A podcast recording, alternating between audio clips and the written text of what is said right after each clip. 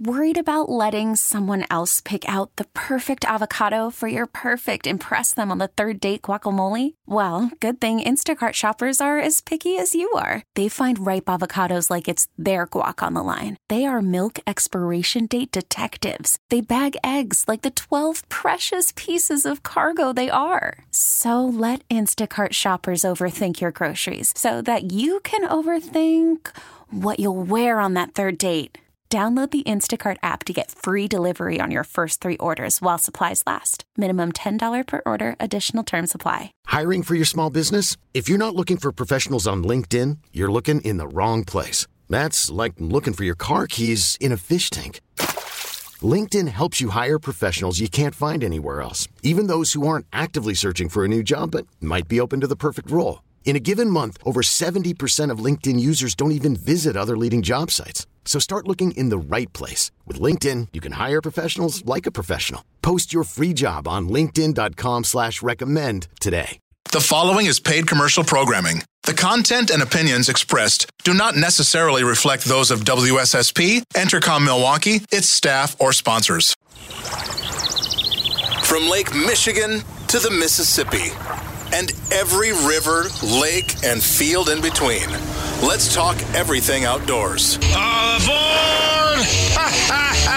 You're on the crazy train! All aboard!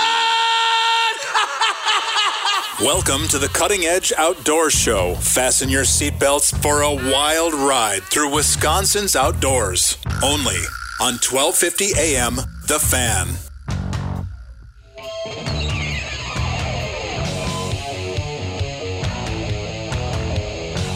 Good morning, everybody. Thanks for tuning us in today. Who's us? He's Dan Bush. I'm Tom Neubauer, and Sam Schmitz is all alone at the studio on the boards.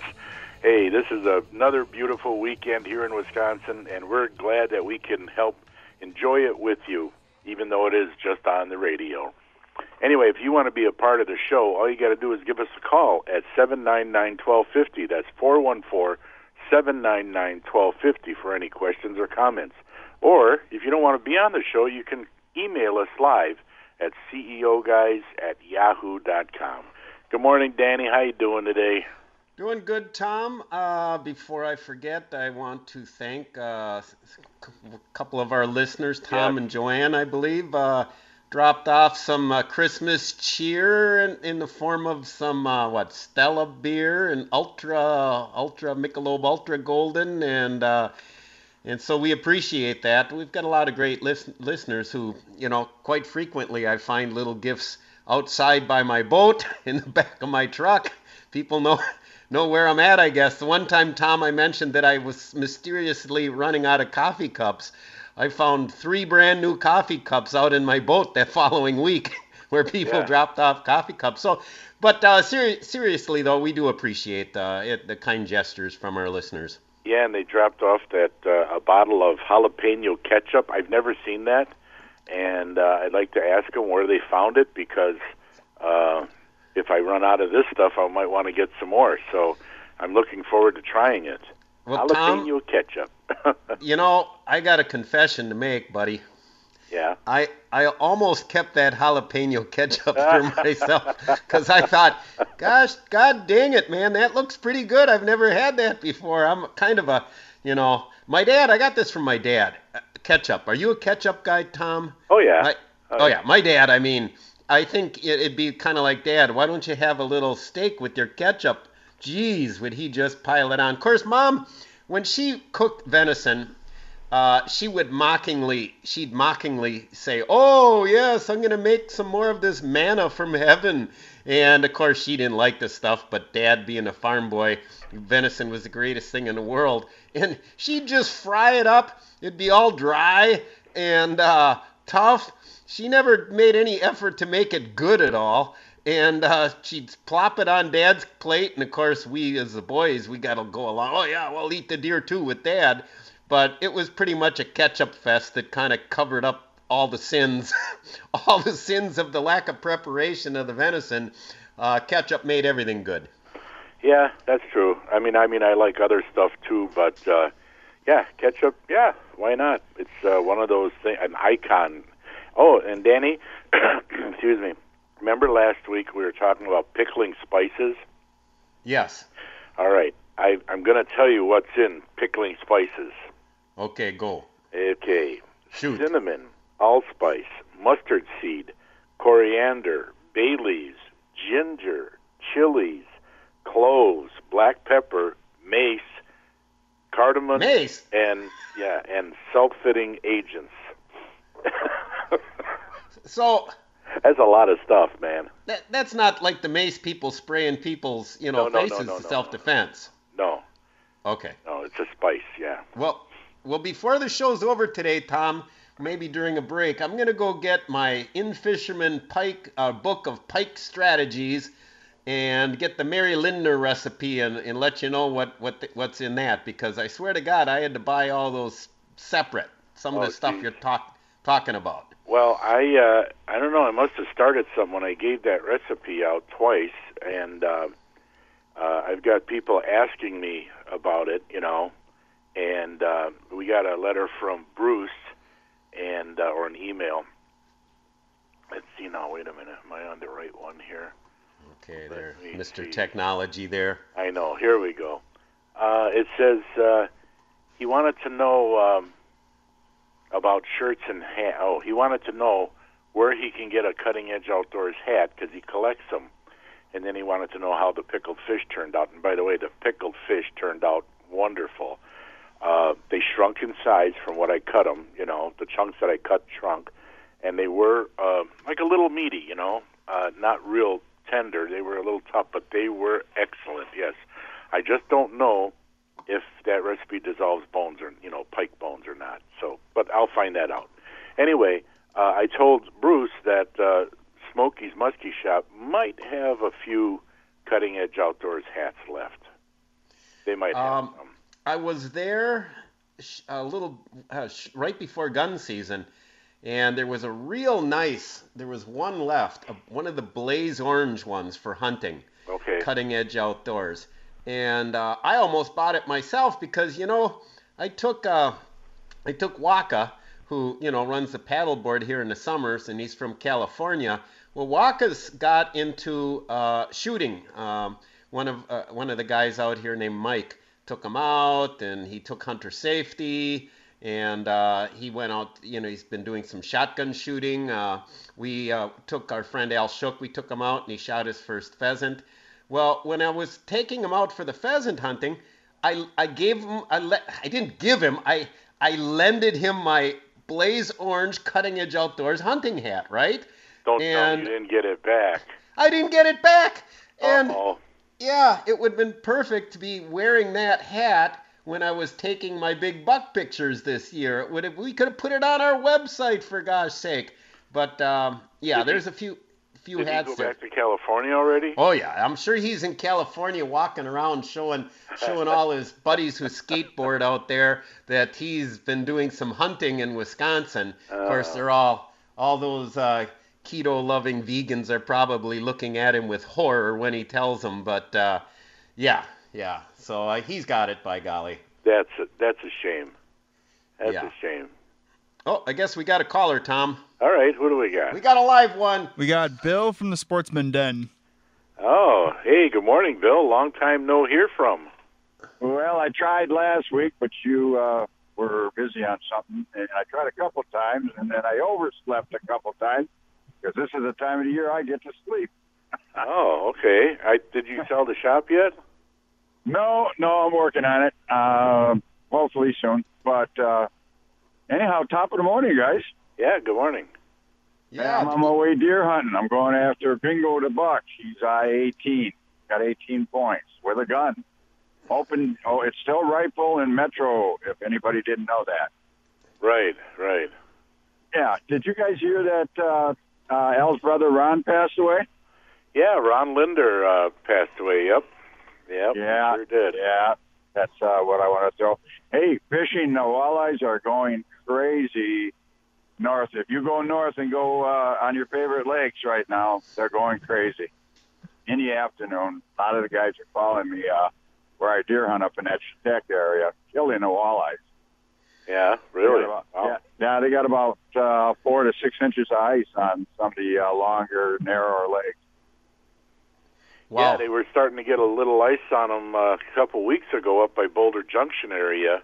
Not enough to walk on, but uh, No. you know the shallower lakes were were getting it. So I'm sure there's Yeah. plenty of ice now. Yeah, plenty of bite going on up there if you guys want to go up there. Hey, I got a question. Maybe somebody can answer. Never been out to the Mississippi. About three weeks ago, I wanted to call you guys.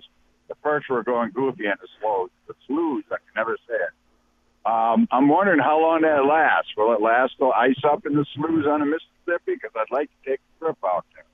I have no idea. How about you, Danny? You got any ideas? Um, boy, I uh, I, I wasn't uh, aware of that. Um, I, I really don't know, but man, if you if you if you can get some nice perch out of those sloughs, uh, I can see that being a good time. You know, I would I would say there shouldn't be any reason why they should still shouldn't be in there once uh, once ice up. You know, once things ice up. Um, yeah, Yeah. Well, maybe Well, one of our listeners will call us and you know if they that'd be great. I need a info. fishing report. Yeah. I need a fishing report. Yeah. All right. Well, That's that's good to great. hear Well, from you Bill, guys. and and how's business over by you at Sportsman? Oh, we're dead in the water now. We're we're slow. This is the time of year I can close the doors. If we, yeah. you know, we're right on that line where we don't get ice, and if, if Yep. the lake is not going, you know, then there's nothing, and that's all right because I need to break after this summer.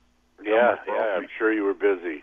Yeah, and by the Oh, way, if geez. anybody uh, you know does need live bait, fishing tackle, and other things, uh, 54th and uh, Billard is Sportsman's Den. Just look them up on the web, Sportsman's Den in Milwaukee. Thank- So Thanks a lot, guys. yeah, thanks Take for care. calling, Good luck. Bill. Go, Take care. go shoot the 18 pointer. Uh, yep, we're getting bingo. We're gonna get him. He's, we heard he's still running three days ago. Nobody got him yet. Okay. well, good luck. Let us know if you get him. Later, I will. Bye bye. All right, See ya. Bye now. So, what do you think, Danny? Think he's going to get an 18 pointer? I, d- I don't know. You know, um, in, in this day of trail cameras, it's kind of changed the game as far as deer hunting, where people nowadays, you know, it used to be you'd go out and you sat and you didn't know what you were going to see. You just got on a good spot where you, you figured you'd see deer and and you didn't have a, a trail cam picture of a fork buck, an 18 pointer, a six pointer, a broken racked deer. I mean, and then give them all names and then sit and pass up a bunch of deer because you know that one 18 Right, pointers around. right. But that's kind of what you got guys doing. Now, like our good friend Al Shook, he's probably listening right now along with uh, with his dogs Phoebe and, and Summer, who I was very happy to visit with those dogs yesterday. Um, anyway, uh, he's showed me a picture. He's got a big, wide racked buck. He's got on the trail cam a couple of times right in his backyard where he can hunt with the uh, crossbow there. And um, he's been passing up a bunch of smaller ones because he's waiting for that big one. Now I'll tell you, he's got life made because he can he can plug one, walk about oh I don't know, 60 yards to his garage, and gra- jump on his four wheeler, drive out, drag drag it up, and hang it, and it's done. You know he's he's got it right there. Oh, so I hope he Yeah. I hope he I hope he gets that big one. You know, I, speaking of deer hunting, and then we got three minutes before we got to go to our first break. Time flies when you're having fun here. Um, you know, I was two for two, Tom. I took one shot with the crossbow at 42 yards and had a big eight point, my biggest to date. And then I took one shot at 162 yards with my new 270 X bolt and it dropped that deer with one shot. So I was two shots and I thought, you know, almost a perfect season. I probably should have quit. So I went up after the show on Saturday and I took my 32 Winchester Special, uh, pre 64 lever action open sights, and I thought it'd be fun to use this. Now, the last time I used it was 15 years ago when I shot an eight point that I'm looking at. It's on the wall right now in my place. That was looking at me over a ridge at about 80 yards away, and I, I drilled it right in the neck. So I'm pretty good with the open sights, but Tom, I made the cardinal mistake. I yanked the trigger. I, I walked down into the marsh. I load up. I walk, I don't know, 60 yards into the marsh, and a deer jumps up, little guy, but it's a eh, antlerless. Well, it wasn't a, wasn't a wasn't a fawn, but it was a smaller doe, and it ran, and then it stopped in the tall marsh grass, about I don't know, maybe 40 yards away max, and I could see it was it was looking away from me, so it's kind of it was kind of angled butt end towards me, but I just quick put the bead, you know, kind of right on the top of his shoulder by his neck and just pulled the trigger expecting him to drop. Well, the deer bounded away, and what I did was, I'm sure, when I yanked the trigger, you know, I'm sure I probably sent that bullet flying right by his neck. And I should have taken the time to take a more careful bead and squeeze the trigger carefully. But I rushed it and I missed it, so I messed up my perfect season there. So uh, I, I, actually went out and shot this uh, week out at McMiller. And when I take my time, I can shoot pretty doggone good out to 100 yards with those open sights. But the, the, the key is, man, you always got to squeeze the trigger. Don't rush the shot. That's right.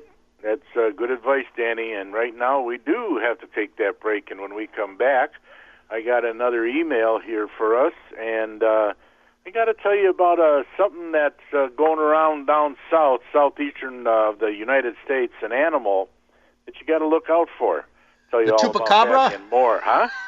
Chupacabra? Yeah, something like that. Anyway, okay. I'll tell you all about that and more here on the Cutting Edge Outdoors.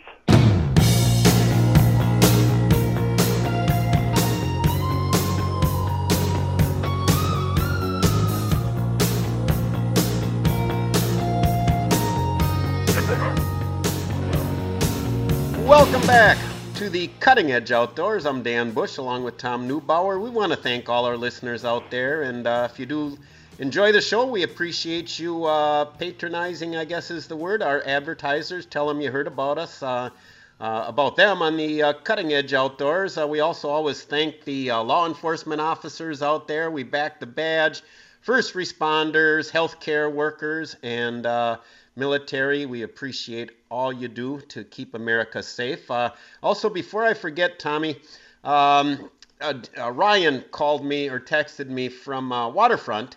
Uh, pub right out here in Pewaukee, and and as you know, they have some great fisheries. Typically, starting oh when we get good ice, I'm guessing mid to late January, and uh, they typically have them every Saturday out there. It's great family fun. Even if you don't fish, you can go enter raffles and win great prizes. And uh, it's always a nice atmosphere out there. Well, apparently on February, and normally there's normally one every Saturday. I believe it's February 13th. Uh, is that's I'm looking at my notes, which I can't even read my own writing here. February 13th. Apparently, uh, they had an opening for a fishery. So, if interested, if your group, your sportsman's club, uh, you know, whatever, outdoor group you got. If you want to have a fishery and set set up a great time, good fundraiser for your for your group, uh, contact uh, I guess Ryan over there at the Waterfront Pub. Stop out there if they haven't booked it already. Um, perhaps they already booked it. Typically those uh, dates are pretty prime, but uh, apparently uh, they had an opening the 13th, so I thought I'd mention mention that. Also, one of our listeners, Tom, and then I'll shut up and listen to see what you got going here. Um, one of our listeners was asking about a place to get bologna. I think you were the one yeah, that told me yeah. that, Tom. Yeah, he called me at Chirpers, and, and I couldn't remember the name of the place that you said. Well, here's the thing. I dropped my deer off because, well, two two things. Uh, I got two head mounts going, and I had to get my meat cut up. Now, if I would have had the time to take them in to get mounted, I would have taken them down to Dan Johnson here out in Oconomowoc because he's the best taxidermist I know. I mean, he does incredible work. I've got several of his fish, especially, are just crazy. He did a big walleye for Ted Takasaki years ago, but the weather was warm and I had to get the deer taken care of right away, so I was forced to go somewhere close to where I was up in Sparta. So I, I went to a Hop Taxidermy up there. Doug Hop is the guy's name. Nice little uh, family operation up there. But then I went to Wisconsin River Meats. But I didn't get any ring baloney made there. So I might have mentioned that um, uh, Ron, who has the farm up there, um, I, I, I think I mentioned that maybe he always likes to get bologna at a place near Sparta, but his place isn't open anymore. So he actually had to go to Wisconsin River Meats with his deer too. So Um, I do know that uh, as far as ring bologna, our good friends at Carl's Country Market, they make the ring bologna in five pound batches. And according to my price list, which I got about a year ago, so I don't, if maybe it's changed by 50 cents or something, they make five pound batches of ring bologna out of out of your wild game for three bucks a pound. So that's really reasonable. So I guess I would suggest Carl's for that. All right. Yeah, and Carl's does. Uh, they do deer processing and bear processing. So if somebody gets a bear, they can drop it off there. Uh, we got this other email from Bruce. Again, it's Uper here. He says have he's been using this for ten years. It keeps gas fresh for years. I have a chainsaw that sat for five years with the gas in it and started right up. It's awesome and really works. What week did you give the pickled fish recipe? Uh, that was a couple weeks ago, Bruce. Uh, I don't exactly remember when. I think it was like two weeks ago. And uh, he, he's showing me a picture, or showing us a picture of Star by Star brite called Startron Enzyme Fuel Treatment. He says that works great. Also, the stuff that also works great that I and my son have been using is uh, Seafoam. Uh, you've probably heard a lot about Seafoam in the last few years. That's uh, pretty good too. So there are good things, uh, additives to add to your, whether it be your lawnmower, your snow blower, your whatever, you know, even your car and, and boat, you know, outboard motor. So yeah, just Bruce for that. Just don't add the old seafoam to the pickled recipe, and you'll you'll be okay. Yeah, uh, yeah. You know, I put I put seafoam for the first time in uh, in my uh, boat before I put it in storage, and I've never had any problems. It runs that 90 Yamaha four-stroke runs like a top. But I put the seafoam in, and years ago there were some guys used to use the Sta-Bil. I'm sure you remember that stuff, and uh, and that was supposed to be good as well. So there's there's some some pretty good things out there. Preventative maintenance, Tom, is the best maintenance. I always say. Um, I also want to mention uh, to our listeners, we got an action-packed show lined up. Uh, we are going to try and call. I called Dale Stroschein uh, yesterday, and uh, we we are going to have Sam try and give him a call at about 7:30.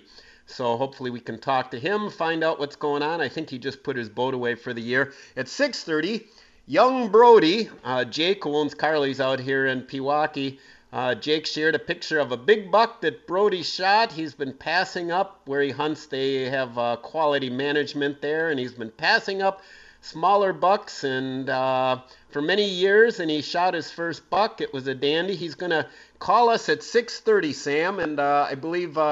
He'll tell us that story, plus he's going to tell a story. Uh, he got run over by a coyote. Don't ask me how, but we'll have that at 6:30. At 7 o'clock, we got uh, Randy from Midwestern Shooter Supply.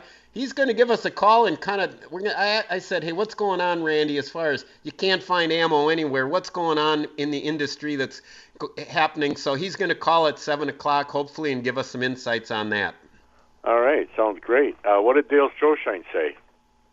Uh, he, I didn't get really much of a chance. He was busy when I called him, but basically, uh, I just said uh, he said what time, and I said, well, 7:30, and we'll give him. A, I'll give Sam the number. We'll try giving him a call, and we'll find out what's going on when we talk to him then. All right, we got another email here, and we've had this from David before.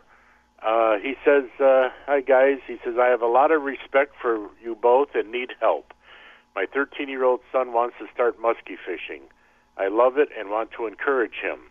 He has asked for a muskie rod for his Christmas and birthday gift. We went to Smokies and were and they were awesome to talk with.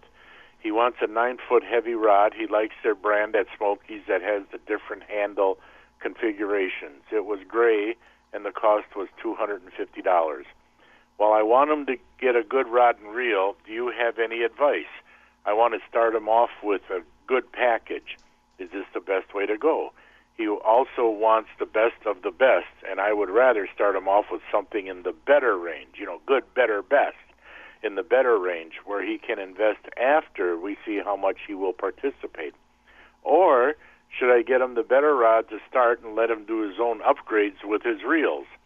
I can't listen to the whole show today, so if you can email me back, I would appreciate it. Thank you so much. You are the best, and I love your show. From David.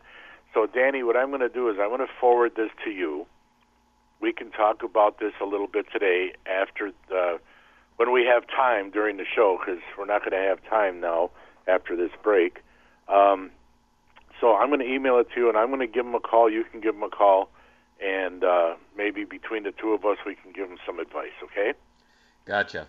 All right. So with that, I'm going to take us into a break, and coming up next will be the gut report. Got a real tasty one for you today. Real easy to make. If I can do it, you can do it. Trust me. Anyway, we'll be right back right here on Sports Radio 1250 AM The Fan. Come here, I'm gonna eat you! I'm bigger than you, I'm higher in the food chain! Get in my belly! The Gut Report is brought to you by Discount Liquor. All right, here's a great recipe. I just, as a matter of fact, I just started making this this past week. Uh, it's called mushrooms and rice. First of all, I'm going to give you the list of ingredients first. One and a half cups of minute rice, eight ounces of chopped mushrooms, one medium onion diced or chopped, one can of cream of uh, mushroom soup, and then salt and pepper to taste and pinch of cayenne to taste. That's cayenne pepper for those of you. Anyway, so first of all, get your uh, mushrooms and onions, cook it in a pan with some butter, in a kind of a bigger pan get those, and that's going to take seven to ten minutes. You want them, you know, you don't want them uh, uh, wilted down, you know, and, and shrunken and, and soft. Let's put it that way. So anyway, and then in another pan, in a kettle, I should say, you want your one and a half cups of minute rice cooking, and just do it the way they say on the box. It takes about five six minutes. And then in another kettle, you get your cream of mushroom soup, the Campbell's cream of mushroom soup you take the contents of the can in a can of water, mix that all up, heat that up.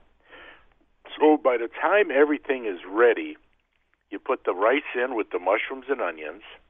You put the the cream of mushroom soup in with that.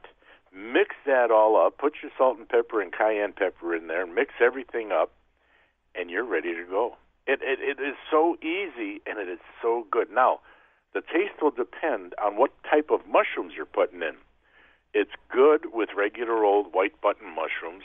It's better with shiitake mushrooms, and it would be great with morel mushrooms. So it all depends what kind of mushrooms, but try it. It's really good. The Gut Report is brought to you by Discount Liquor. And if you're looking for a business and liquor and beer and whatever and wine, that the best they they've got the best price, service, and selection anywhere. You can find them at two locations: 51st in Oklahoma or Main Street in Barstow in Waukesha. Go to discountliquorinc.com for weekly specials.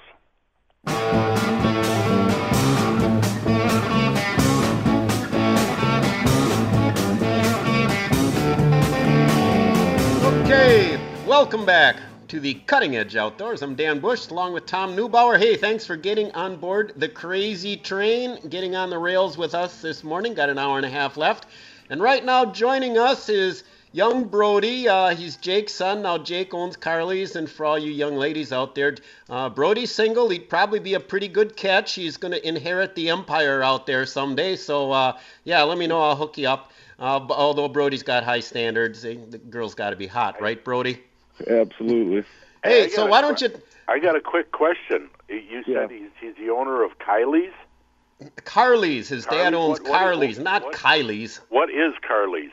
It's a bar Bar and and grill. it's yeah, bar and grill. Oh, okay. Well, I You're- didn't you've know never that. been there? Come on, Tom. No, I've Jeez. never been there. Yeah, it's a great place out here in Pewaukee. Go out there for Sunday game day, and uh, yeah, so it's a real nice place. But anyway, uh, Brody, you've been hunting a lot of years. You finally shot a your first buck, a big one. Tell us, uh, tell us the story. How how did it happen? Well, um, I shot him Tuesday morning when it was snowing outside and it was blizzarding. Um, I shot him nicer and early in the morning. It was just quite the experience, like none other. I mean, there he was traveling with two smaller bucks, and they were too far away, and it was snowing hard enough where I couldn't even see his antlers or his buddy's antlers because they were just so far. Um, I waited for them to come in closer. I had the scope on him he was walking around out in the cornfield right in front of me. Um, he walked into the marsh for a little bit, and I thought I'd never see that buck again because I figured he'd play smart, and I'd he'd never come out until late afternoon, and I'd just never see him again. But uh, I was fortunate enough for him to pop out in a nice little window of brush, and it was clear enough where I could squeeze off a shot. Um, shot him right where the engine works. He never ran more than about 25 yards. So did you get to see? Did you see him pile up when he ran? Oh yeah, I heard him run, and from where I was, I shot him from about 100 yards away, and I could hear him breathing heavily where where I shot him. Oh, okay. So you could kind of hear him thrashing around and stuff when he when he went down. Oh yeah. So let me be honest now, because I've been hunting. I'm an old man here. Um, so, but still, when I see a deer, I initially kind of get that adrenaline rush where my heart starts pounding. Then I just take a deep breath and calm myself. So, were you a little excited when you saw it? You know, and that's the thing that surprised me a lot when um when I when I shot my buck, I didn't really get buck fever that much. I mean, I knew he was coming in, and I was just calm as I could be. I mean, I found that really strange because you know I've hunted other things in the past. Um, I've shot doe, um, I've shot turkey, and my heart's my heart's been uh, it's pumped before when I've shot those, but uh, for this guy, it's it never really pumped, and I never really got shaky or um, out of control. I stayed really calm, and I was able to collect myself and be able to get the job done. No, you know what you mentioned, Brody. Um, I've I've seen this where I'll initially my heart might start pounding initially when I first see a deer, but then if you just start focusing and concentrating on what it's doing, where it's going, you kind of get in a zone where you're more relaxed and you're just kind of watching and evaluating the situation. So by the time you take the shot, you've calmed down. So it sounds like you were able to focus. Now, tell us the story. Your your mom told me you got run over by a coyote eh, yesterday, and I thought that's a BS story. Nobody gets run over by a coyote, but tell us. a coyote. Yes, t- tell us the story, Brody. Okay, well, that was, oh boy, that was, I almost want to say, that was the turkey hunting season. So that was back in spring. I can't remember if it was, it was not last year, the year before that, uh, last year. So, uh, first day for me and my dad, we're going turkey hunting. And it's, we wake up, you know, really early before the sun comes out, so it's still dark outside. And we get all of our stuff together we walk up into the section of woods that we were hunting that morning. Um, we get set up, and then we hear the sound of what we thought was a rabbit in the general woods around us getting eaten by something. Um, just god awful screaming and rustling of leaves and breaking of sticks and branches. Um, me and my dad had no idea what it was, but we just sat sat tight in our uh, little spot and we were just waiting for the sun to come up so we could hopefully get a big tom. Um, so we're waiting. The sun just starts to come up. There's just a little bit of light, but it's still very, very dark. Um, we hear the first couple of gobbles, and we start calling right away. So I'm sitting in my stand, and I'm waiting, and I'm looking towards my decoys, and I hear footsteps coming from behind me. So we keep on calling, and I'm thinking it's a tom coming in silent to my decoys that are right in front of me. The footsteps they keep on getting louder, faster, heavier, and they just keep getting uh, closer. So I'm waiting, I'm waiting, I'm waiting, and the footsteps they keep on getting louder and louder and louder. And I'm thinking, you know, I was like, this is it. This is gonna happen right away. And before I knew it, it was I felt paws and claws dig into my shoulders and the coyote used my shoulders and my back to jump off of me and try to pounce on my decoys. Thinking Oh, it was uh, God. a free meal. Yeah, it was crazy. So, So- this, like you'd see from like a dog show or whatever, this full pound or this full grown dog jumped over my back and shoulders, knocking me out of my chair. You know, I'm screaming. I don't know what's going on out in the woods. I start cranking off rounds and there's fireballs. It was just crazy.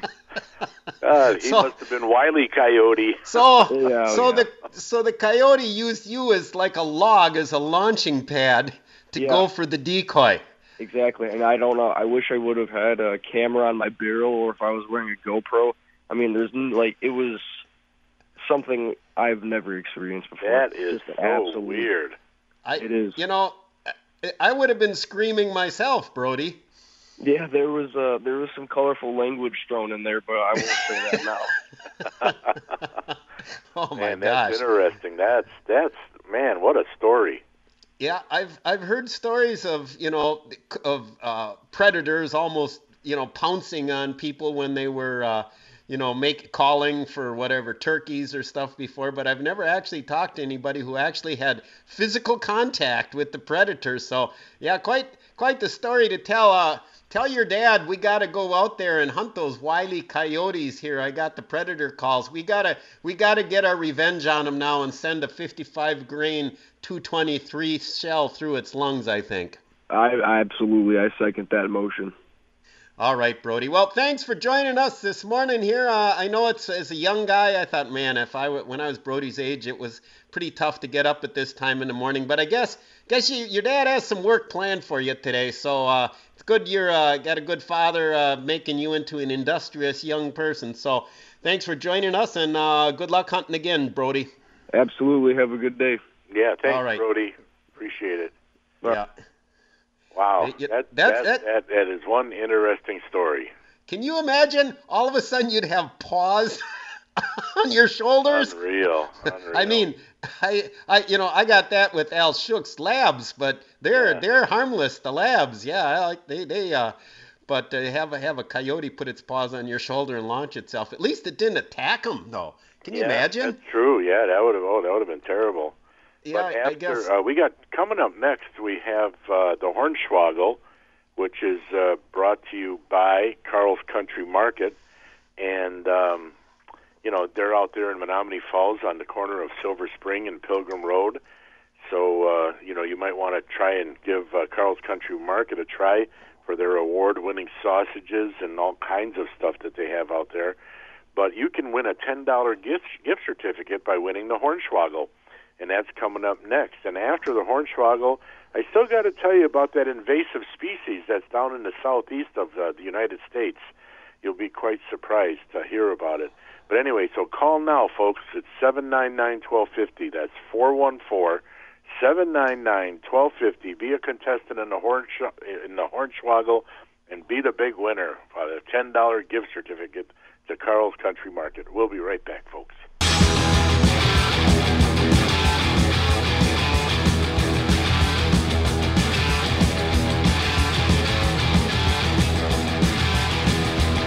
All right, let there be Hornswoggle, I say. Welcome back to the Cutting Edge Outdoors. And uh, right now we have our world famous, long awaited, much anticipated Hornswoggle segment where what can our winners win, Tom? What, what do they get? Well, they get the ten dollar gift certificate to Carl's Country Market, and uh, I know they're going to spend more than ten dollars, you know, because a lot of good stuff there. So that's what they're going to get. Un- unbelievable. I've got their list of all the things that they can make. And uh, I mean, there's like 20 different things listed here. So, yeah, take your deer out there, uh, take, take your wild game there. They do a great job. The only thing I'll apologize for in advance is you're going to spend more money than what you think because everything smells and looks so good there. You just got to stock up. But anyway, who do we have uh, for our lucky contestant, Sam? Today we got Matt from Caledonia. Matt from right. Caledonia. Good morning, Matt. Good morning, everybody. Uh, good morning. Okay, your name sounds familiar, Matt. You've played the Hornswoggle before? In the past, yep. Okay, good. So you know how this works. If I'm pulling your leg, it's a Hornswoggle. If I'm uh, speaking truth, it's no Hornswoggle. So here we go. Uh, the topic today is trout. Well, why trout? Well, I got an email from uh, the Fly Fishers Fly Shop, uh, which is a world-renowned fly fishing shop. They've got some Christmas discounts running from Friday the 11th through Tuesday the 15th, and you can win prizes and stuff. So uh, I might have to stop out there. Uh, maybe I'll get into fly fishing. So that got. Uh, so now I have trout on the brain here, Matt. So here we go. Trout. All right. Okay, trout uh, prefer warmer water. That's why you'll find them in shallower lakes and ponds. Hornswoggle or no hornswoggle? I'll say no hornswoggle. No, that's a hornswoggle. Trout, trout actually prefer colder water. That's why they're in spring-fed lakes and cool streams. But you still got it, another chance. Okay, uh, rainbow trout and steelhead are actually the same species, Uh, they call them steelhead because when they go out into the big lakes like Lake Michigan and in Great Lakes, they kind of their color kind of changes. They're not quite as bright, but uh, when they're in the inland streams, we just call them rainbow trout, but it's really one and the same. Hornswoggle or no hornswoggle? I'll say no hornswoggle. No hornswoggle. Okay. One out of two. So here we go. No pressure or anything. Um, fly fishing. Fly fishing is a great way to pursue stream trout. Fly fishing is a great way to go after stream trout. Hornswoggle or no hornswoggle? Um, no hornswoggle. No hornswoggle. Okay. All right, we Well- got a winner. You started out slow, Matt, but you had a gallant comeback there, so we'll put you on hold. Uh, Sam I Am will take your uh, address information. I'll get that $10 certificate to Carl's Country Market mailed out to you in a couple of days. Super. Thank you, guys. All right. Thanks for listening, buddy. All right, Danny. Uh, we Yes. got an email that's up your alley. Okay. Wow. All right, Emails. this is what, from what our just. friend Keenan, Keenan. who moved back from Kansas up here to Wisconsin. He said, Dan, just to follow up on pheasant hunt in western Kansas, there is a ton of walk-in land. Just look it up on the Kansas Game and Parks. Happy holidays to you all. Oh, that was Kansas. Yeah, Kansas Game and Parks. And if Keenan's listening, he had mentioned some city that his buddies were up by hunting by in Kansas last week, and I I can't remember the name. If he could Well, actually e- email that to us. I'm. Uh, he might be working because he said he had that job, you know, with the deer processing. So I emailed you the email, so you you can always email him, you know. And ask Oh, him. okay. So I Sounds good. to you. We got great information at the Cutting Edge Outdoors Network. That's what we got to call do. it, and if anybody else wants to email us, it's ceoguys at yahoo.com. Now, here we go, Danny. Here we Down go. in southeastern uh, of the part of the country, Okay. there is an invasive species species from Argentina. It's called a Tago lizard. It's either Tago or ta- Tigo, something like that. It's a lizard. It's spreading across mm-hmm. the southeast like crazy. They get up to 10 pounds and 4 feet long and eat just about anything. So you wonder how did this goofy lizard from Argentina start popping up in the southeast? Well, you know, the way it happens a lot of times, Danny, is people get something as a pet and then they don't want it anymore and they let it go. And if a number of them are let go and they're males and females, you know what happens then. So yeah, I'm glad we don't have to worry about, you know, four foot long lizards like they do down south. Well, I think they're also having problems down in Florida with iguanas running around. Um, I Probably. think- yeah, I think I heard that, and that's there. There's like those are booming. Along with now, they got the guys who used to shoot, shoot, shoot them. Uh, we got the gator hunters now going down and grabbing snakes on the uh, it's the History or Discovery Channel, whatever they're on, Yeah. and they're catching all these snakes down there.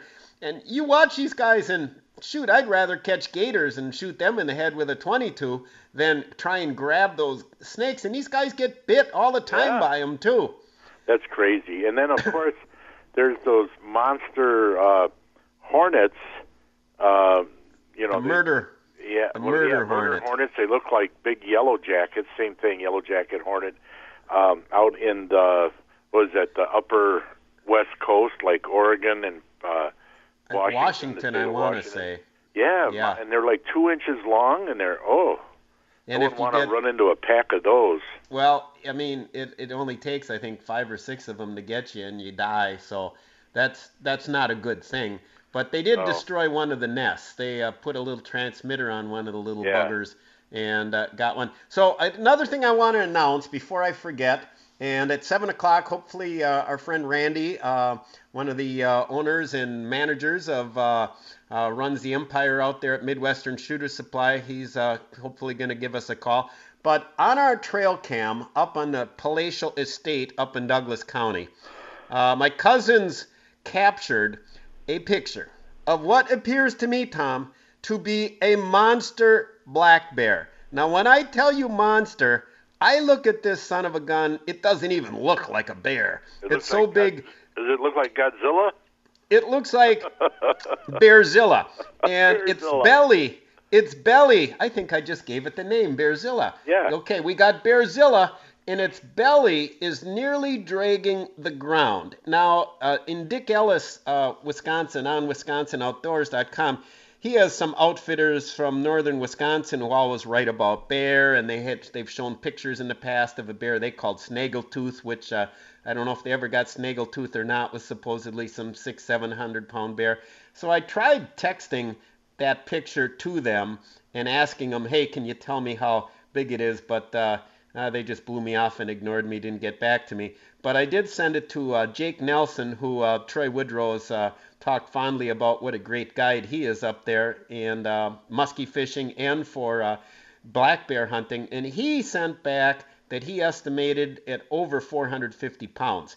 Now, I think Jake is being conservative when he when he says that. In fact, one of the replies, Tom, get this. One of the replies said, uh, probably a sow 170 to 250 pounds. One of these guys replied to a text. I guess Troy did a group text.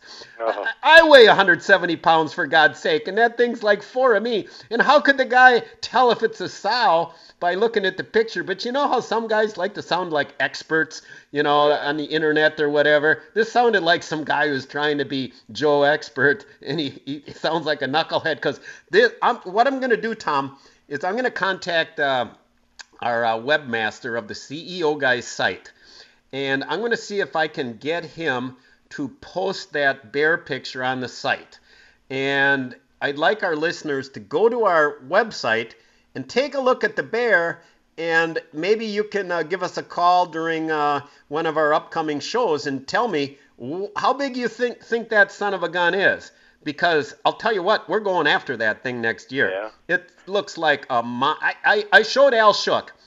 Al Shook said he he thought 600 pounds. He said that there's a bear at some place that he goes to in Minnesota where they got like a, a pet slash I don't know if it's a pet, but they have a, a, a bear, captive bear, and it supposedly weighs 730 pounds. And he said to me, that bear looks just like the one we got in the picture, or the one in the picture looks just like that. What? So he was guessing 600 pounds. So anyway, well, work on that. But it was really cool to see that thing. It's just, like I said, its stomach looks like it's inches off the ground. Let me ask you, what's our website? CEO guys. At Uh, and here- yahoo.com. And guess what, Tom? You don't even have to do all that crap. You just go to Google and type in CEO guys. It'll take you right there. There you go. How do I know? I just did it. yeah, we probably should update that, you know. Yeah, it's it's it's uh, it's out of date. It doesn't have Dave Olson added on there. Is uh, yeah, Yeah, as part on there. It's got yeah. So yes, we uh, I'll contact the webmaster and um, we'll see if we can get that update done. Yeah, but if- anyway, it was if- really cool to see. If I was going to say, if you think about it, send me our webmaster's name and email address uh, because of the fact that I lost it. Remember when I accidentally wiped out everything in my archives and on the computer? So I lost his information. So I'm going Okay. to need that at some future date. But for right now, Danny, we got to go to a break because we got the second hour of power coming up with him, Dan Bush, and me, Tom Neubauer. So stay tuned, folks, for more of the Cutting Edge Outdoors. The following is paid commercial programming. The content and opinions expressed do not necessarily reflect those of WSSP, Entercom Milwaukee, its staff, or sponsors. From Lake Michigan to the Mississippi and every river, lake, and field in between, let's talk everything outdoors. All aboard! Ha ha ha! You're on the crazy train! Welcome to the Cutting Edge Outdoors Show. Fasten your seatbelts for a wild ride through Wisconsin's outdoors. Only on 1250 AM, The Fan.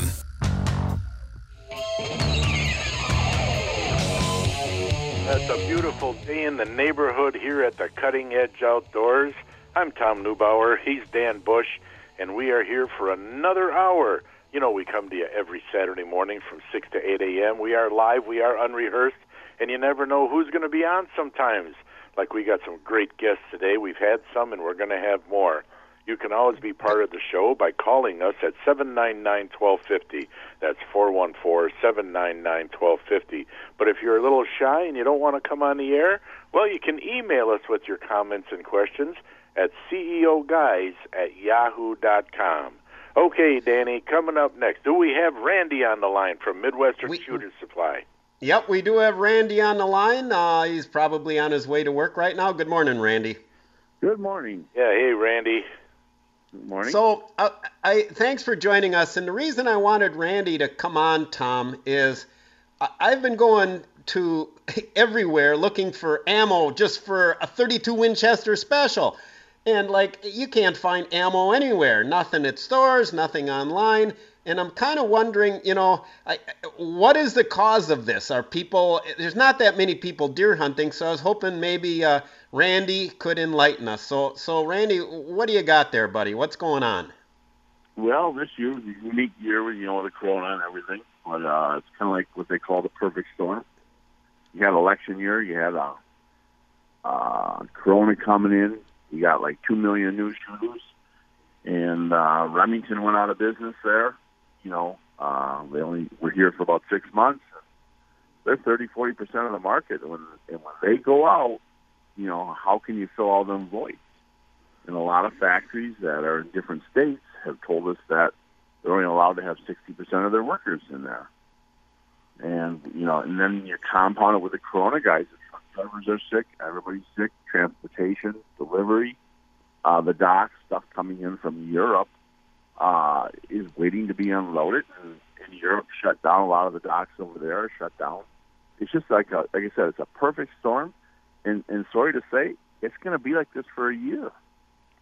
Really, uh, Randy, you mm-hmm. sold a, a, a lot of handguns this year. Yeah. Yep, yep, we have. Are you sold out? No, no, we have firearms. Uh, you know, the firearms, uh, there's been some great companies, Glock, Smith & Wesson, that really kept us going, SIG. Um, you know, they've actually kept up with the with the demand. I'm not saying perfect, but uh, they've kept up with the demand, and sometimes it just depends on who you know and, and how big a store you are. Yeah. Gotcha. So, so firearms, you know, it sounds like you're you're still getting some from some of the major manufacturers that are doing uh, maybe a, a better job, or maybe it's just easier for them to keep up with the demand. So you still got a good selection and uh, hunting rifles, I'm guessing as well there. Mm-hmm. So if anybody is looking to uh, get firearms, uh, Midwestern Shooter Supply is the place to go yet. Yeah, I mean, how it, about that, what's that? Go ahead. No, I said it's been a great year. Uh, we don't have everything, and uh, we're not. You know, usually we have by the first of the year. You know, we're already restocked, and uh, it's just not going to be that. People are just going to have to be a little patient. Let me ask you this, uh, Randy: Is it kind of like the toilet paper situation where people started hoarding right away? You know, there there is some of that too, and um, there are people that do shoot a lot in the in the ranges and everything, and they don't hoard. Uh, but there are it's it's a compounding, you know, reloading. We we can get half the product there to reload, but you can't get the primers because the manufacturers can't make enough primers for their own ammunition.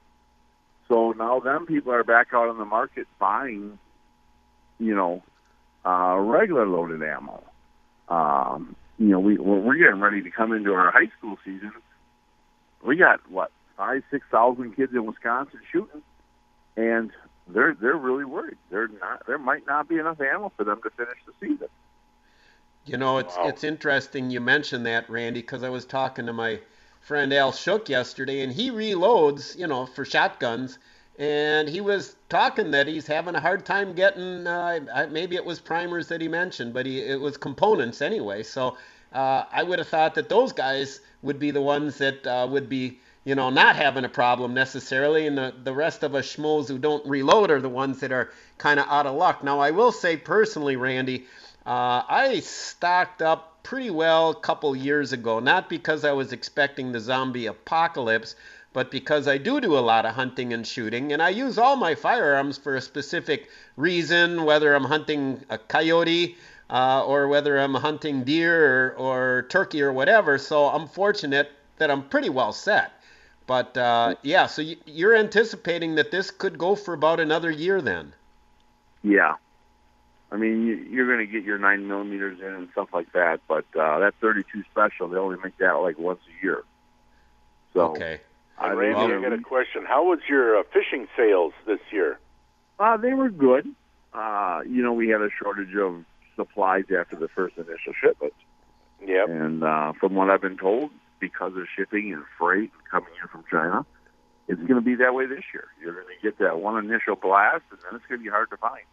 But you know, it's funny. I found that uh, trying to order some products that were even made in the United States, uh, they didn't have them, like the Eagle Claw Company.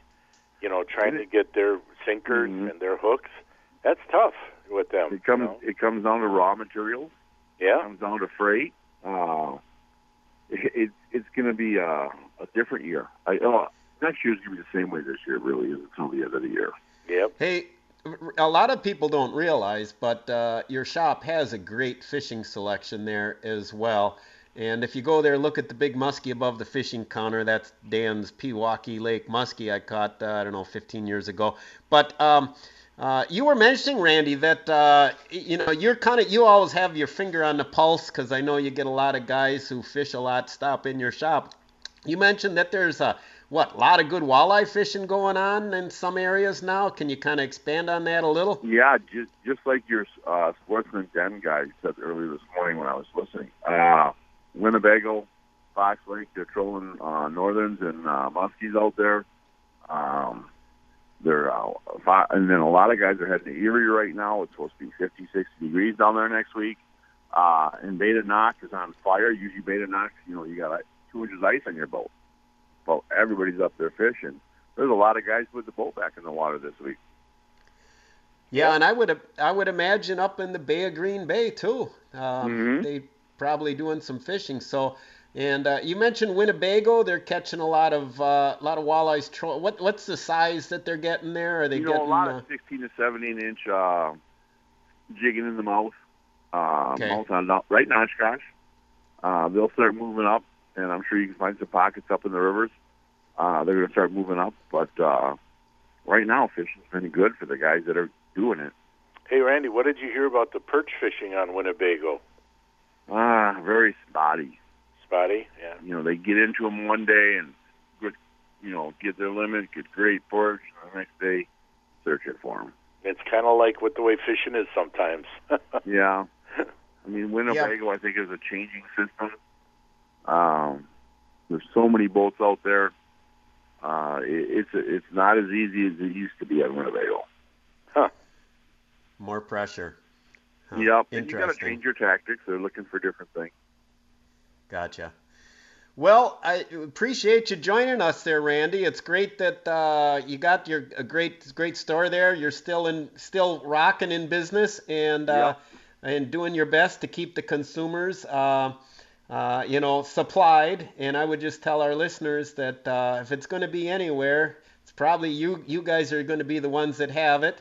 And uh, so it'll just be a, a kind of a, a work in progress. Where I guess if you're waiting for a specific load or something, you just got to keep checking back, I guess. Right. That's really tough. And when you find a load you like, especially for your rifle, to buy one box to see if you like it, you, you don't have that choice anymore. Buy four, buy a case. Yeah. You know, that way you've got enough for the next five years, the same load. You know, you might buy a load this year, they might not make, make that next year. Wow. I didn't, know, you know, I- didn't know Remington went out of business. When did that happen? Yep. Uh, well, they actually filed for bankruptcy, started back in June and everything. Uh, and then they split up and they sold. And Federal bought out the ammo side of the um, of Remington. Uh, the the people that bought the gun side, I don't know who they are, and they have not uh, publicly said anything if they're going to produce guns or when they're going to produce them. Or, but uh, you know, uh, Sa- uh, Marlin. Ruger bought Marlin. So it's going to be back, all the products, but it's going to be bought, bring by different companies. What uh, with sales so well for firearms and ammunition? Uh, wh- how how did was how was Remington going bankrupt? Were there lawsuits or something, or any yeah, insight they on? had a lot of lawsuits and uh, bad management, I think, and just lawsuits. Okay. All right. Wow. Well, Randy, yeah, thanks for coming on. I'm, I'm glad you took the time Uh, no problem. before you Nice to open to today. you We appreciate it. Yep. All Okay. right. Thanks again. All right, Thank you take care, Randy. All right. Yeah, that was Randy Belko from uh, Midwestern Shooter Supply up there in Lomira. And right now, we're going to go to a break, but we need a contestant. Guess what time it is, folks? It's the NFL football picking contest brought to you by Curly's Waterfront Pub.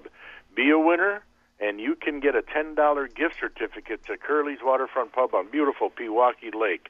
All you got to do is tie or beat Danny, Sam, and myself. Just tie or beat us, anyone, and uh, you'll get that ten dollar gift certificate. Now you got to bet against the spread though, and Sam is going to find out what the spread is. I don't even know who who they're playing this week, Danny. Do you know? Uh, the Philadelphia Eagles, my Oh. friend. Okay, so we'll find out. Sam will get the spread, and we'll play the NFL football picking contest coming up next. So call us at seven nine nine twelve fifty. That's four one four seven nine nine twelve fifty, and we'll be right back with more of the Cutting Edge Outdoors.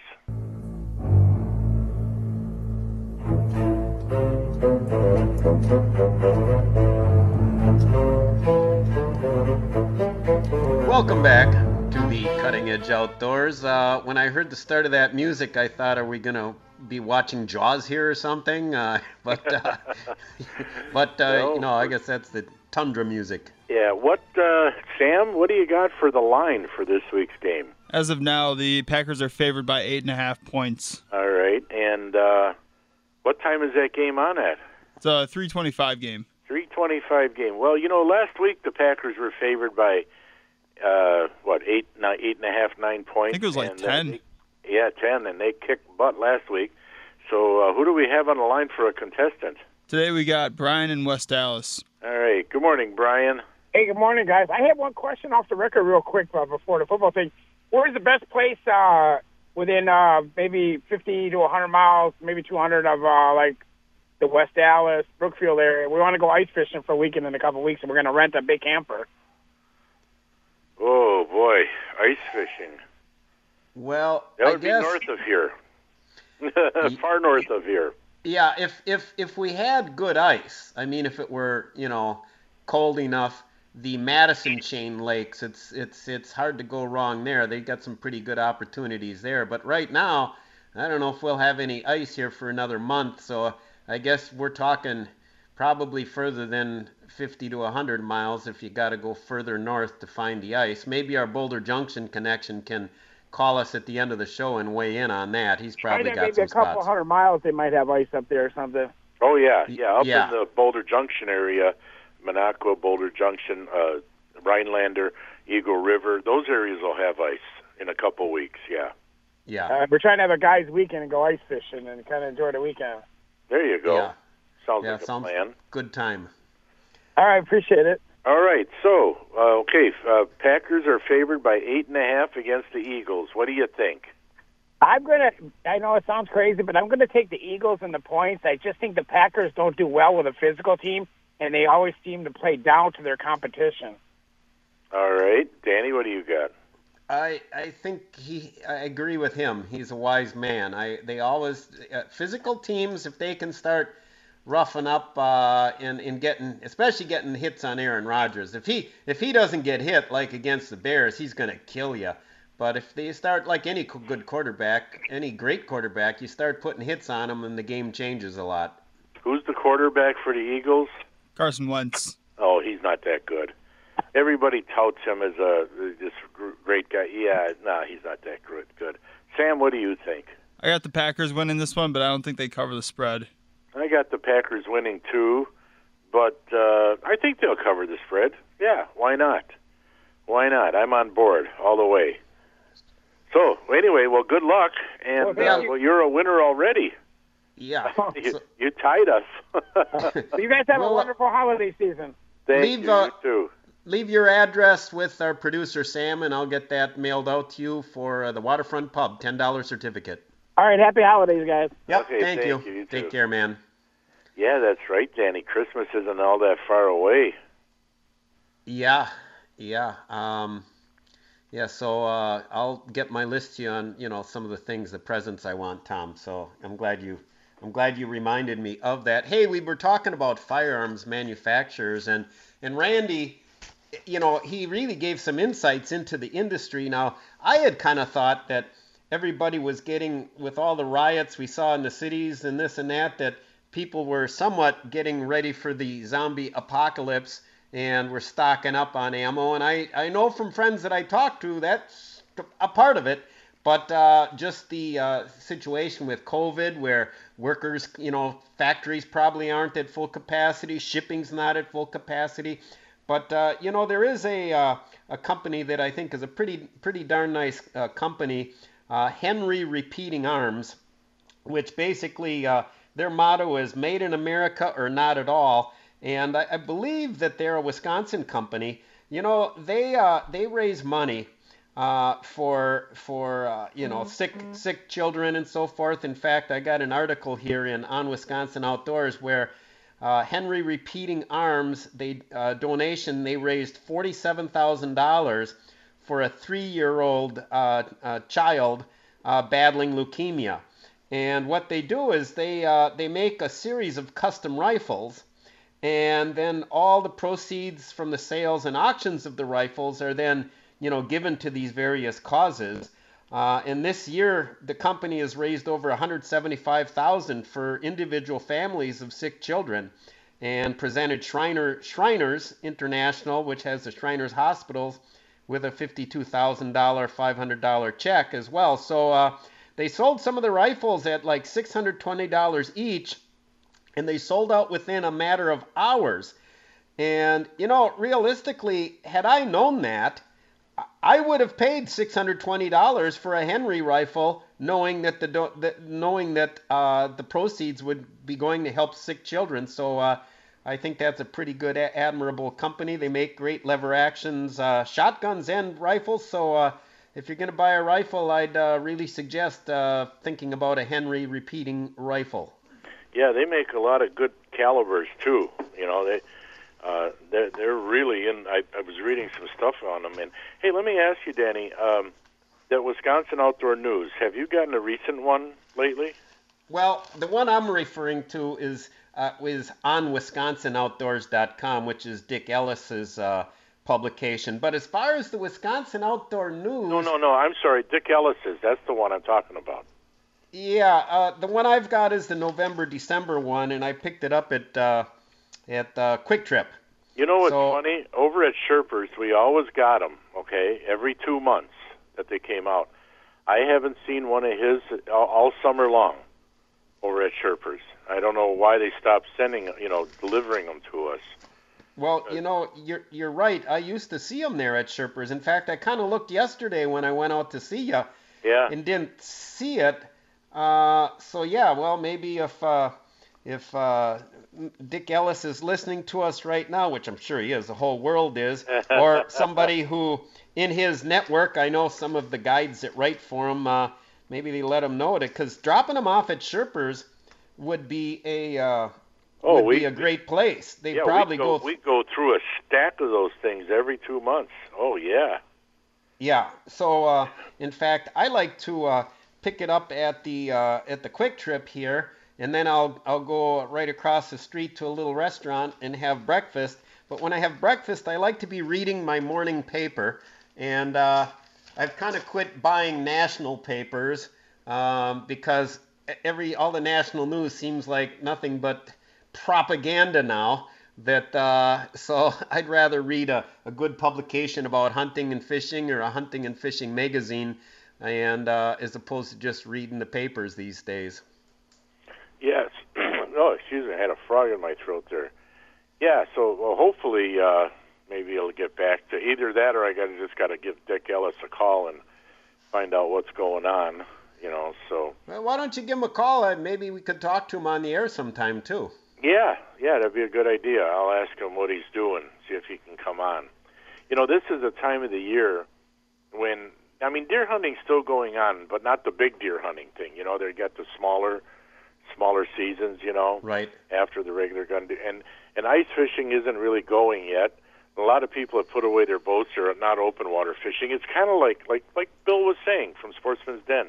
It's that that that weird time of year that uh, there's not as much going on as what we what we would like. Let's put it that way. And uh, Well, years ago, I referred to this time as the tweener time. yes, exactly. And and and John Lehman, he really he really liked that term. He'd use it a lot. It's the tweener time when you know one thing's kind of ended and the, the deer hunting's winded down, but now we're kind of waiting. A lot of people are just wait waiting for ice now. oh we yeah, do have we Go do ahead. have the doe season. You, uh, we got muzzle loader going on right now, which I think started Thursday, runs through tomorrow. The next week, Thursday, I believe, is the doe hunt. Again, don't take my word for it. Always look at regulations. Uh, but that runs Thursday through Sunday. Uh, Um, here, I- I, got it here, Danny. The muzzle loader ends December 9th, and the four-day antlerless deer hunt is December 10th through the 13th. Okay, so they're running that muzzle loader one Yeah, a little bit 9th. longer than I thought. Yeah. So about four more days of that. Yeah. Yeah, so the uh, the uh, antlerless will be next week. I might take the 32 special and try and redeem myself and uh, go up and, and shoot a doe just for fun. Um, use the old open sights. Uh, uh, like I said, I shot at McMiller and it's pretty accurate at 100 yards. I uh, I'm pretty confident if I take my time, I can plug a nice doe. But you know, I'm happy because I didn't realize. Um, I have like, well, almost four boxes of 32 special shells that are like old shells that probably got them when I was a kid in the 70s, but I had box after box after box. And man, I'll tell you what, that's like uh, pure gold right now as far as if a guy, you know, if a guy didn't have all those shells, I'd be out of luck if I went to try and buy some shells for my 32 special to go hunt right now. It's just You, amazing. You just have to use one of your other rifles.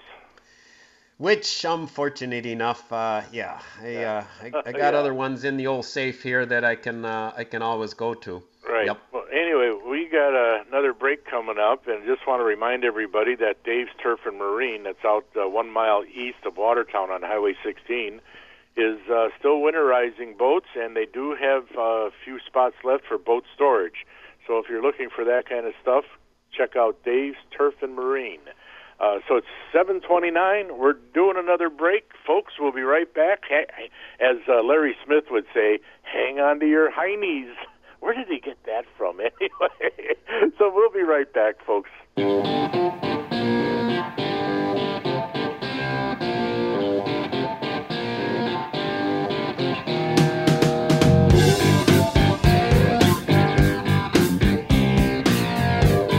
Welcome back to the Cutting Edge Outdoors. I'm Dan Bush along with Tom Neubauer, and uh, joining us, I'm proud to announce, is Fishing Hall of Fame angler Mr. Dale Stroschein, who's now going to be one of our uh, sponsors. So we look forward to working with uh, with the Hall of Fame angler from up in Door County there. And good morning, Dale. Good morning, Dan. Yeah, So- hi, hi, Dale. I guess you were Morning, hunting Tom. last week, huh? What was that? I said, I guess you were hunting last week. Yeah, I was up. Uh, I was up sitting in the tree. Something I I like to do come fall. Always, you know. I mean, whether it be bow hunting or gun hunting, I gives me time to just relax and and unwind from a long season of being in the boat. Yeah, how'd you do? Yeah, you know, I'm I'm one of these guys where I hunt for the horns. You know, I'm uh, not much of a meat hunter, so I I let a lot of them walk. And uh, but unfortunately, this year I didn't get anything.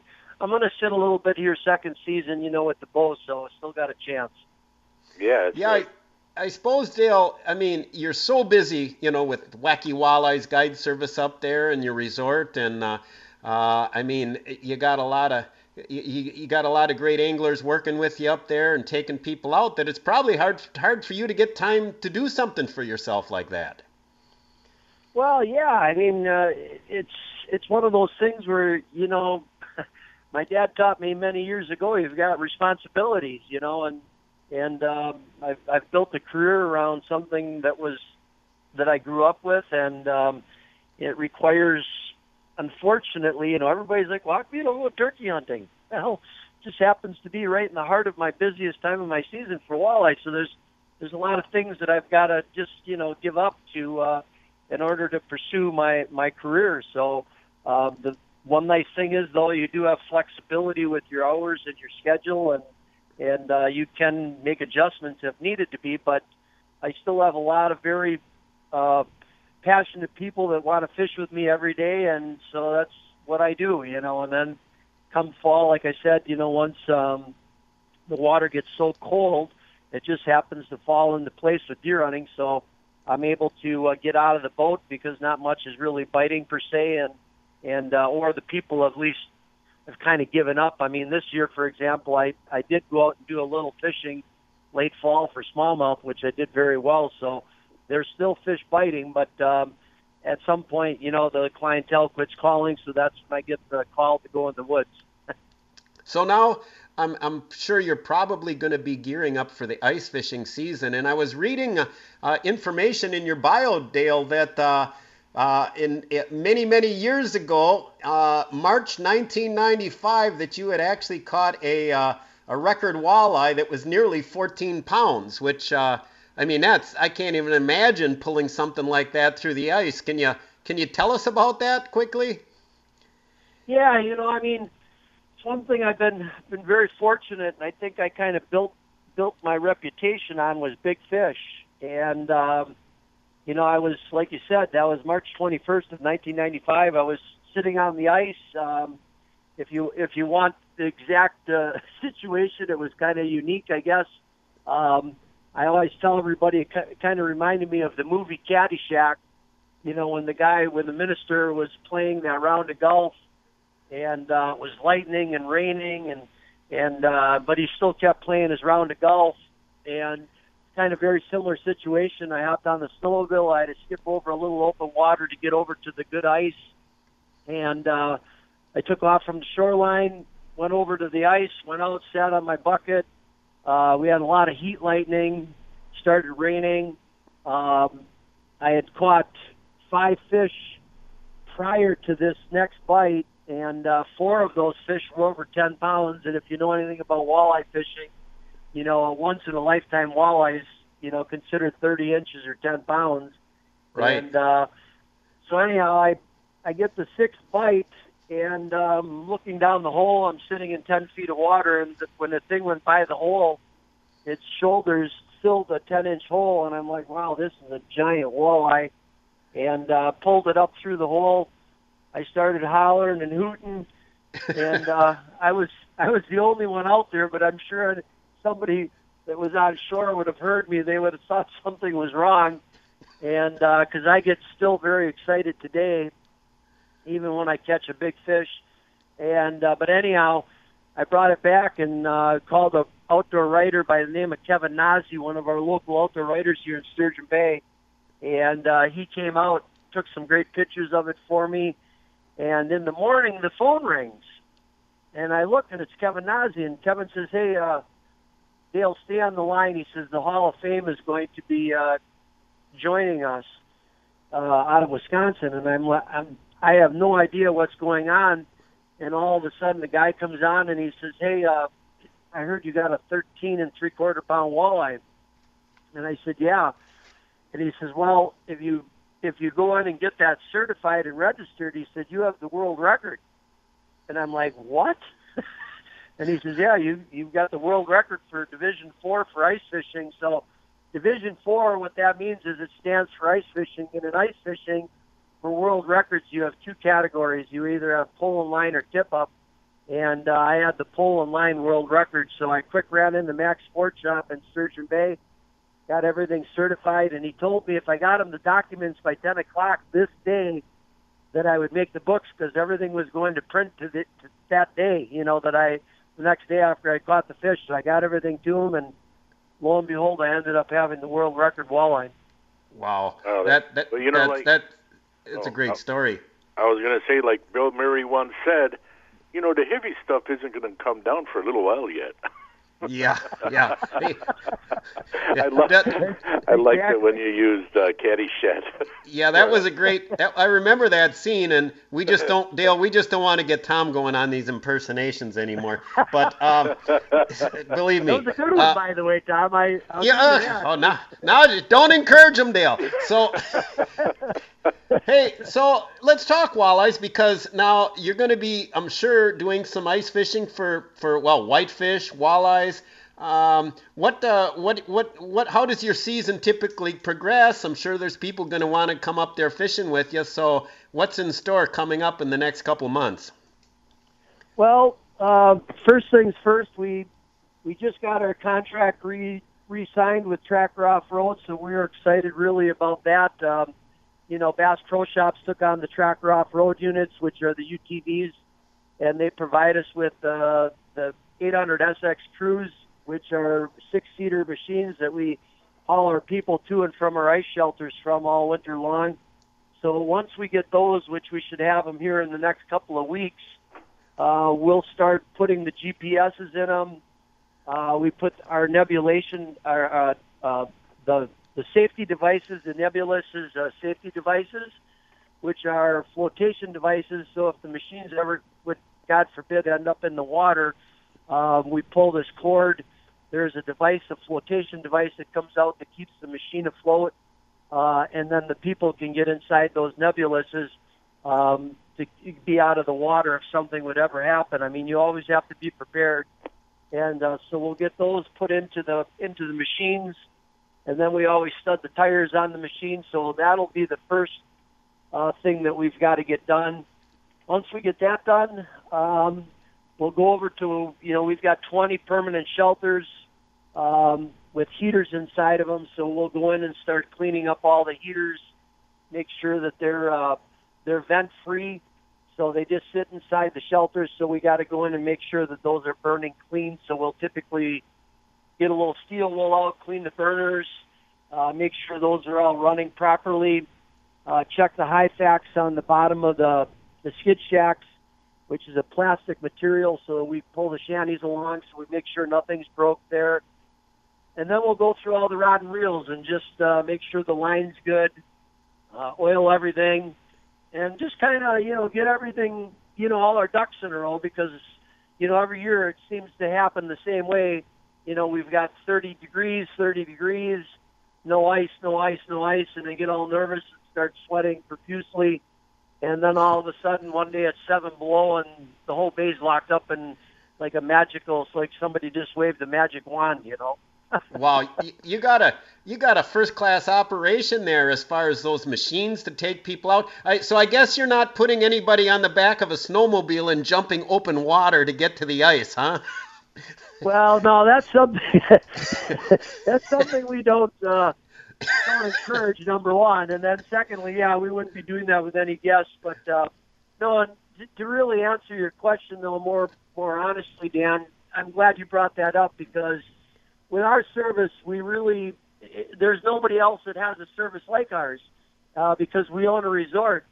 So a lot of people, when they drive up with these other services, they have nowhere to go to the bathroom when they get here. They have nowhere to change. They have to change outside. They stay at another hotel miles away. They have to get up in the morning and drive somewhere to find their guide. We eliminate all of that. You come up and you stay with us. Uh, you get up in the morning in a warm room. You change at your leisure. You walk out. Uh, you can go to the bathroom in your own room, or you can go to the bathroom in one of our public facilities. We've got breakfast there for you. Uh, you walk outside. You get in your machine that has an enclosed cab on it, uh, so you don't have to deal with the elements. And uh, we drive you out to a shelter. Or if you don't want to use our, you know, our lodging, you drive up, you park in our parking lot, you come into our lounge area, you can use our bathrooms that are heated, uh, you can wash your hands with running water, You know, I mean, uh, you can see it sit in a heated room. You can change your clothes right there instead of having to drive all the way up, you know, two hours away from Milwaukee uh, in your clothes, or then change outside when you get there. You can do all of that right inside of our resort. So it's really a top-notch, you know, operation. Um, I would say, you know, in comparison to anything else that's out there. God, Hey, you make Dan- it too easy. It it it sounds Wow. great, Da- Dale. Um, I'd like to get into some maybe a li- if you if you don't mind holding over, we have to go to a, a hard break here for a couple minutes. But do you mind holding over? Because I'd like to get into some some of the tactics and some of the uh, you know what you'll be targeting there this year, if that's okay. Yeah, no, no, absolutely, guys. Uh, love the time. So yeah, go ahead and do what you got to do, and I'll be here when you get back. Okay, All right. folks. So stay tuned. We'll be talking more with Dale Stroschein up in uh, Door County. So uh, stay tuned. And uh, we are on the Sports Radio, 1250 AM, The Fan. It's the final countdown.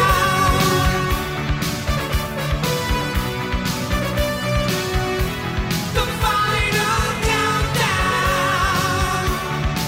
Welcome back.